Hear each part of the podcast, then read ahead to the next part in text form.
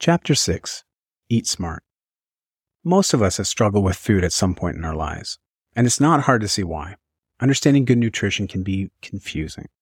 Every day we are bombarded with the latest food fads, including newfangled celebrity diets and what so called food experts tell us we should never put in our shopping carts again. I am intimately aware of the challenges of healthy eating.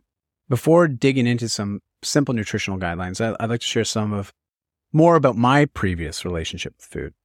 During my teens, when I decided to lose weight and get healthy, I had a strict list of 10 safe foods that allowed me myself to eat. These were basically my go-to foods. They were as follows. Cottage cheese, yogurt, chicken, tuna, rice, sweet potatoes or yams, almonds, salad greens, apples, and cantaloupes. I never deviated from it. I successfully worked my way out of obesity. But in hindsight, my limited diet was not sustainable. My diet became something that controlled me rather than something that I controlled, and it wore me down emotionally and mentally.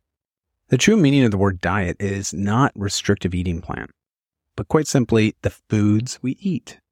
Our diet is meant to provide us with the fuel we need to nourish ourselves. It includes the vitamins, the minerals, the nutrients we need for our bodies and minds. Within a few years, I tried, well, I tired of harsh restrictive eating and of constantly telling myself no. No to the piece of cake at a friend's birthday party. No to cream in my coffee. No to juice. No to fruits. I thought contained too much natural sugar. No to muffins and other baked goods. And no to new food experiences because I didn't feel they would fit my lifestyle. In hindsight, I missed out on a lot of great flavors and cultural experiences because of my rigid outlook and my warped understanding of the word diet. Food is a significant part of our cultural development. Along with death and taxes, the need to eat is one of the great constants in life.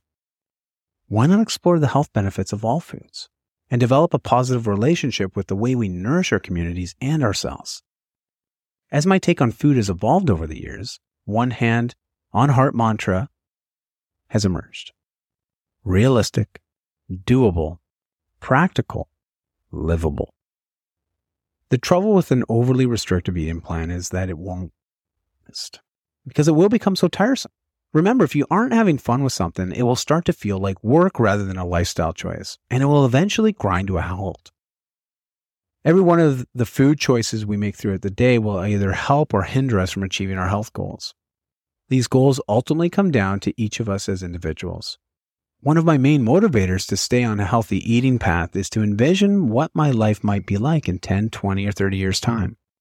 With each food related decision I make, I fast forward into the future and pose the question Are these mouthfuls bringing me closer to where I would like to be or further away? Personally, I'm inspired to eat my way towards a picture of health expressed in Michelangelo's David. This sculpture represents one of my physical ideals, so I proudly keep pictures of it on my vision boards. A side note, a vision board is a tool that includes inspirational quotes and images to help a person visualize des- desired future outcomes as a reminder of what's possible.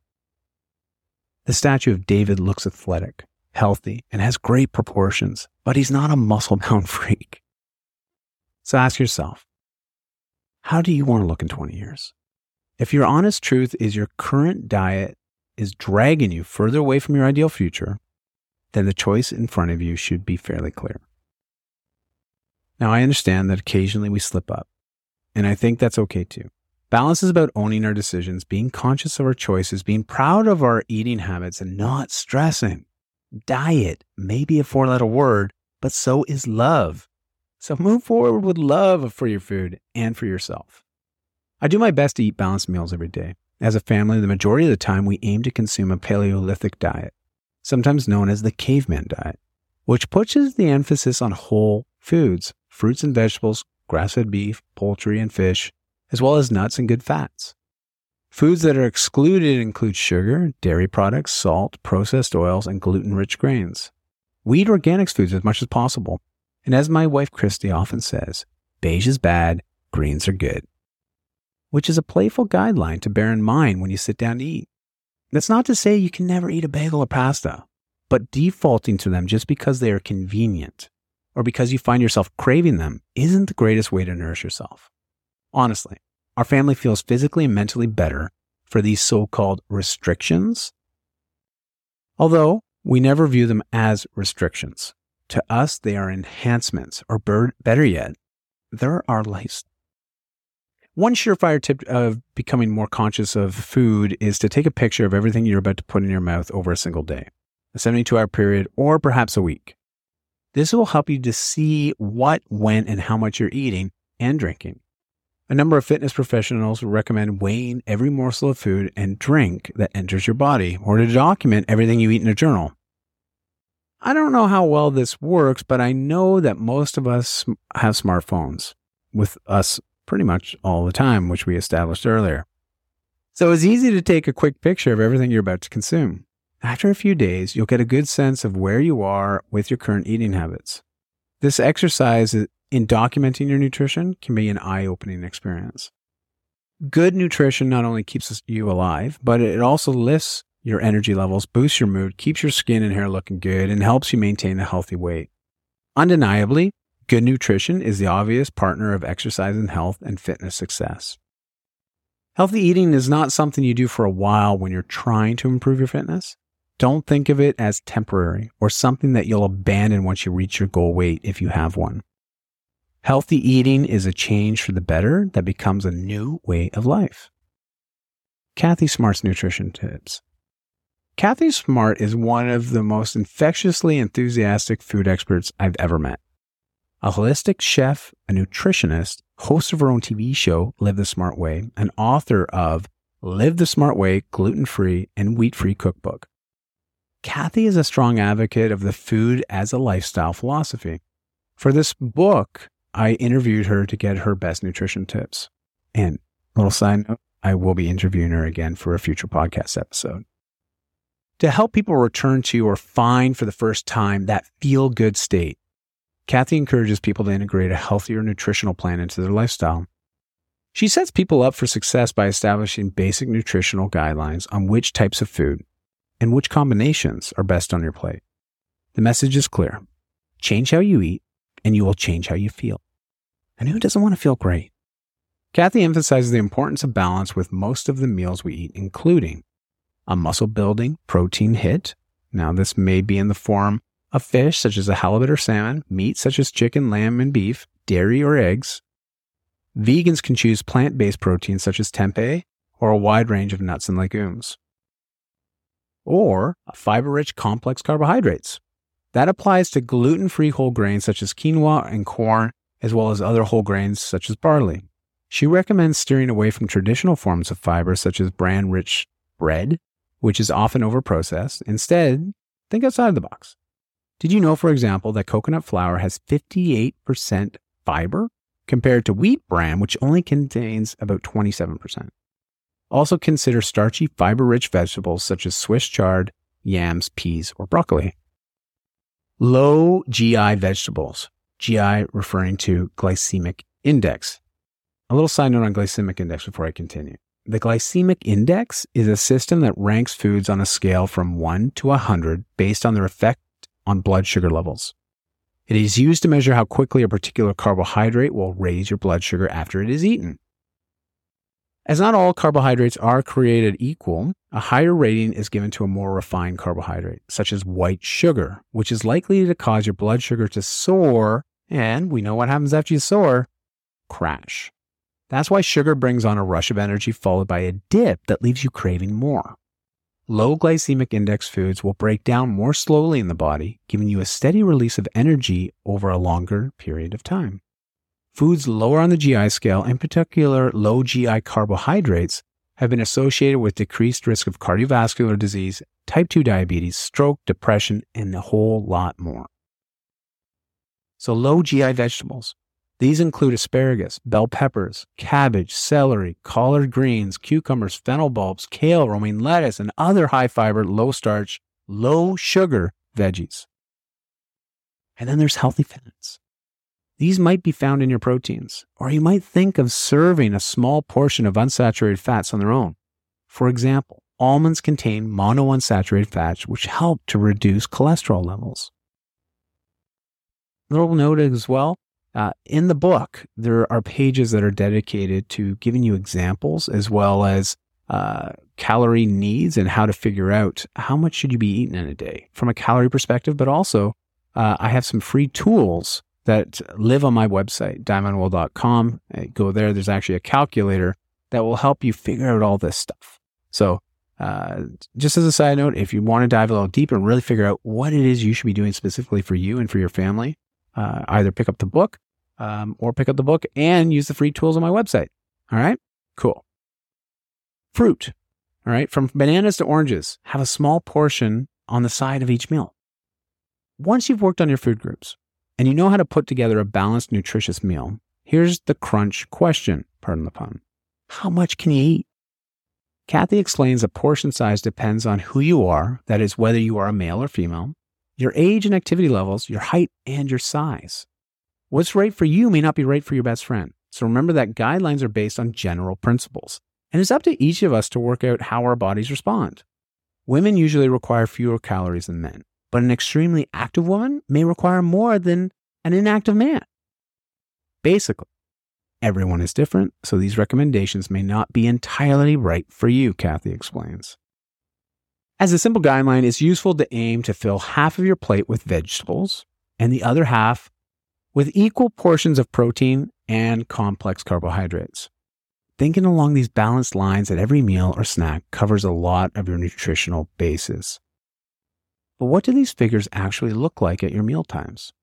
We all know that plate and therefore portion sizes can differ. So Kathy recommends that people refer to their hand to work out how much food they should be consuming. After all, everyone's hand size is proportional to their body size.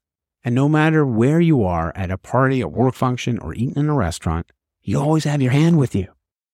So, with no pun intended, it's a handy guide to getting your portions right. It keeps it really simple, says Kathy. I'm not a big fan of people weighing and measuring their food because I think that food should be something that's a joy and not restrictive like a science experiment. So put away those kitchen scales right now. When we don't immediately need the fuel, glucose, in the food we're eating, the body stores it as glycogen in the liver and skeletal muscles. If our glycogen capacity is full, that glucose is stored as fat. When we exercise, this glycogen is depleted from the muscles. Immediately after exercising, we're in what Kathy calls a golden hour for building muscle tissue. That means that eating a nutritionally balanced snack within an hour of intensive activity helps to refuel your muscles right when they need it most. Ideally, this should be a snack sized portion of the perfect combination of protein, complex carbohydrates, and fat. For a well balanced snack that's great on the go, try Kathy's high energy maca balls made from oats, cinnamon, pumpkin seeds, flax seeds, raisins, and the superfood maca. That's a Peruvian root revered by generations as an energy enhancer and mood stabilizer, which can be found in powder form in many health food stores. You can find these resources along with some other recipes on my website, diamondwool.com. A new food attitude. And actually, before I jump into that, let's talk about this handy guide for a second. If you want to see a photo of what that looks like, you can definitely find it on my website or one of my Pinterest boards. But realize that if you look at your hand when it's fully opened, fingers extended, thumb out to the side, right? If you look at just sort of the top digit of your thumb, that's from where it bends at the knuckle to the tip, that is roughly the size of a serving of fat to have on your plate. When we talk about protein, right, think about the actual palm of your hand. That's not taking the fingers of the thumb. Take your all your hands out there. That would be roughly the size of a serving of protein for you. And please do keep in mind, I know that some people will order a baseball steak, but if you look at how high that thing stands, that's actually quite a bit more than what your body requires. But think about that size of protein being roughly a pinky in thickness. All right. Now, when it comes to the whole grains fruit, uh, or fruit or dairy products, make a fist, right? That's roughly that serving. And the neat thing is, if you're going to opt, and something that I like to do occasionally is uh, I'll have, well, one of my favorite go tos is uh, I, I, really do enjoy tempeh. And, um, but if I'm going to have some, some meat rather than say a, a veggie power food, uh, I will then look at my dish and do double the size of vegetables instead of having a whole grain um, on the side. So you can pretty much double down because when you actually look at it from a carbohydrate perspective, the vegetables still won't ever equate, say, the size of a potato or half potato or even a full yam. So for me, I'd like to feel more satiated. So I'll do a plate of veggies, a little side of, of lean protein along with some, some healthy fats. And I, and I tend to go to like coconut oil or, or avocado, especially. Those are sort of my go-tos. Anyways, I got lots more ideas and strategies, which we'll also share in future episodes, but this is a complete aside. If you're trying to read along with the book, you're probably like, where are we now? And trust me, we are way off the page. so uh, we're going to bring it back to the book now, and uh, we're going to talk about a new food attitude. Having established which foods to aim for and how much is the idea of eating well starting to feel like a chore. All right. If eating well, or even that idea does start to feel like a chore, well, those days should be over. Okay. Kathy is passionate about giving healthy food a creative makeover. She's a leading nutritional movement and ensuring it's uncomplicated, convenient, and downright yummy. And she's had some pretty tough critics to satisfy over nearly two decades in the business. When her cookbook received the seal of approval from Le Cordon Bleu, the renowned culinary school, Kathy felt she had cleared a big hurdle. She shared with me if people were used to fine, rich food, ate like my recipes, ate and liked my recipes, and didn't know it was healthy, then my job was done. I mean, think about that. If you, if you eat this rich meal, and uh, and sometimes we might be thinking, man, that's so rich, it's so tasty. There's no way that can be healthy for me. I, I think we've all had that sort of moment, right? But but that's what she strives for, which I think is something we can all strive for when we're in the kitchen. Just as I encourage people to find an exercise they love to do, Kathy stresses that we need to find healthy foods that we love to eat and to make it delicious. It's that simple. I think there is a preconceived notion of people thinking that healthy food is gross, Kathy explains. So she makes sure she gives people healthy choices that taste good to them specifically. Honor their palate. So if they have a more savory palate, obviously give them more savory. And if it's more sweet, then give them healthier sweet choices. Because as humans, we're always going to gravitate to, to things we like. So what's your palate like? Are you drawn to mixed greens and dried cherries and goat cheese, spicy chicken with creamy peanut sauce, or Mediterranean style salmon? Perhaps you'd enjoy desserts such as Kathy's healthier version of pecan maple date scones, double fudge brownies, or high protein tempeh chocolate cake. See? Repeat after me. Wholesome diets don't need to be boring.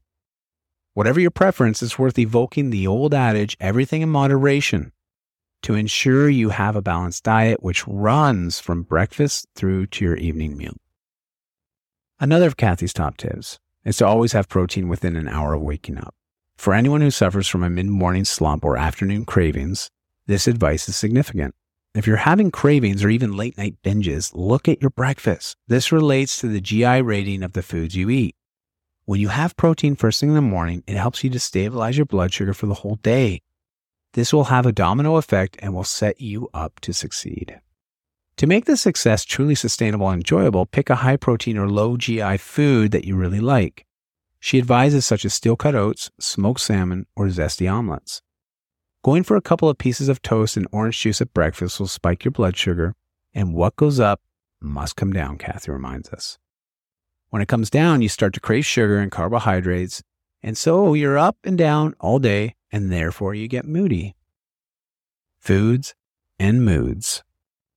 Understanding how food affects our moods is crucial. We all notice if our kids are bouncing off the wall after eating cake and candy, then it's probably the cake and candy. The immediate effects of different foods are not necessarily so obvious in adults. So I encourage my clients to look through the pictures of the food they took that day and figure out which foods are or aren't working for them based on how they feel an hour after eating them. Notice your physiological reactions after eating. Are you feeling satisfied and light? Are you still hungry? Or are you feeling bloated and heavy? Also, notice how you feel emotionally and energetically. Are you upbeat and raring to go? Or are you feeling sluggish and low? These are all descriptors you can replay in your mind next time you consider eating a piece of sugary chocolate cake, a slice of triple cheese pizza, or a mountain of heavily buttered toast. Our eating and exercise habits constantly return to the fact that we are making choices that affect our long term well being throughout the day, every day. By taking note of our experiences and our responses to them, we will soon naturally begin to see what the right choices are for us. You need to know how to feel. Know how you feel after certain foods and certain amounts of food to really start working out what is correct for you. If you have a healthy relationship with your body, how it looks, how it feels, how it moves, you'll soon discover that it's paramount to have a healthy relationship with food. The meaning that we give food and the way in which we connect with it play a huge part in our overall health beyond the battle of the bulge. It's so important to make those healthy choices because you want to feel amazing and awesome, not just because you're going to lose weight, Kathy says. Weight loss is a side effect of health. You don't lose weight and then become healthy. There are a lot of skinny fat, unhealthy people out there. You can lose weight by smoking cigarettes and drinking Diet Cola. Clearly, not a healthy way to live. Another suggestion for working toward a great relationship with healthy food comes from Don Warren, Kathy's longtime naturopathic doctor. Kathy cites this as one of the most lingering nuggets of nutritional advice she's heard because it evokes such a powerful visual. He told me to eat vegetable like it's my job to eat as many vegetables as I can. Adding that research is continually stressing the role in helping to fight cancer and heart disease, among other health complaints. Because they fill you up with all the nutrition and goodness, you won't even want other food or crave sugar. This will change how anyone eats. Kathy uses two glass containers to portion out about 960 mils, that's four cups, of vegetables to be eaten each day. If she's on the run, she takes her veggies along for the ride in plastic baggies. Et voila! Goodbye sugar cravings. Hello satisfying nutrition. My equivalent is having what I like to call my bag, my big ass, healthy green salad every day.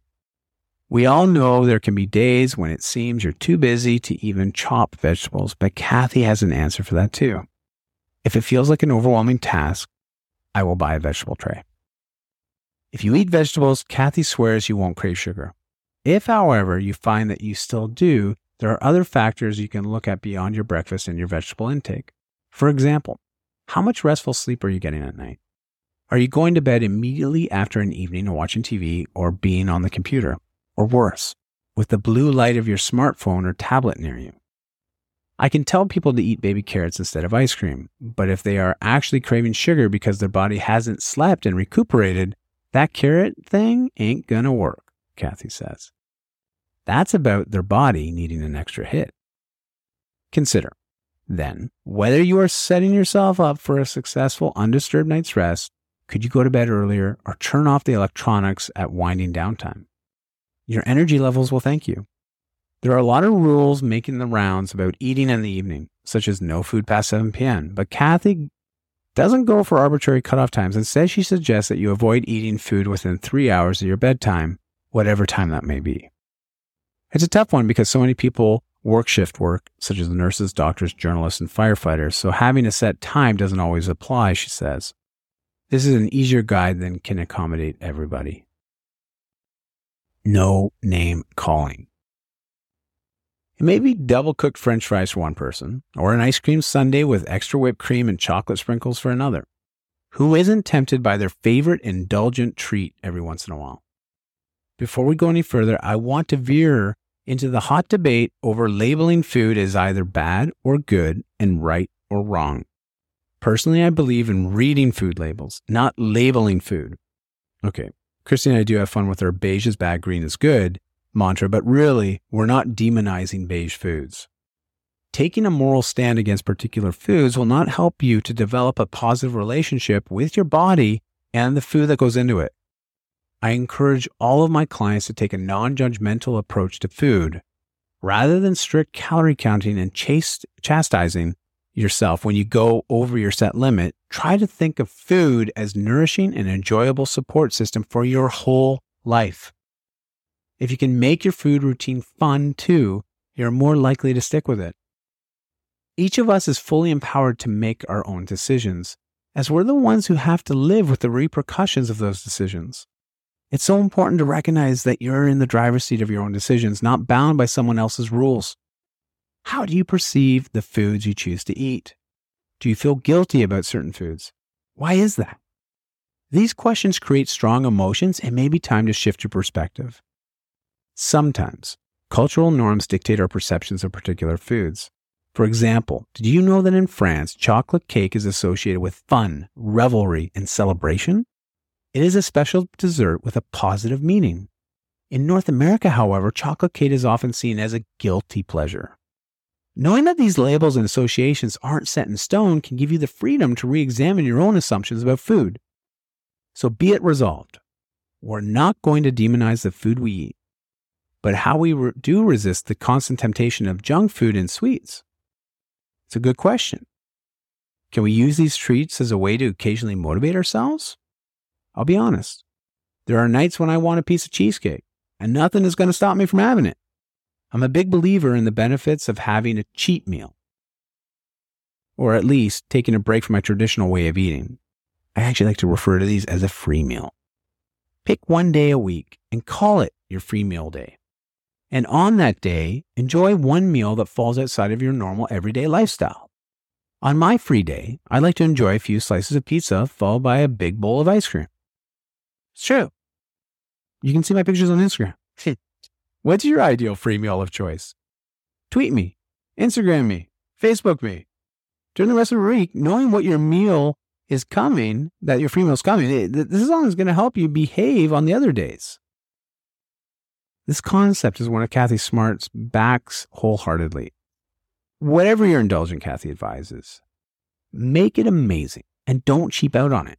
If you have some french fries on a Friday night, cheat night, it's not going to be the end of the world. Have a couple of bites, enjoy it, make it the most decadent thing, and then you will find you won't want it anymore. You may even choose to satisfy your craving with a version of your favorite treat made with whole sweeteners such as maple syrup, honey, agave nectar, or brown rice syrup, rather than refined sugar, corn syrup, glucose, or sucrose. But my feeling is that if you really want the full fat, full sugar, full cream versions of your lust have foods, just own the decision. Eat them. Enjoy them. These occasional cheat moments that they like to say are not meant to encourage binge eating. Kathy urges us to think in terms of moderation. Kathy recommends what she calls the 10% rule. This means that if 90% of your diet is clean and healthy, you can indulge in treats for the other 10%. She's also a big fan of dark chocolate, which she describes as hit of happiness. That also happens to have appetite suppressing properties. Now that's a tasty thought. Everything comes down to balance, Kathy stresses. Food is to be enjoyed, one of the psychological benefits of eating food you love is that the feel good chemicals released in the brain outweigh some of the detrimental effects of, say, a little cheesecake. Now that sounds good. Or to quote her, one, quote her wonderful catchphrase, healthy eating is all about us trying to live life delicious.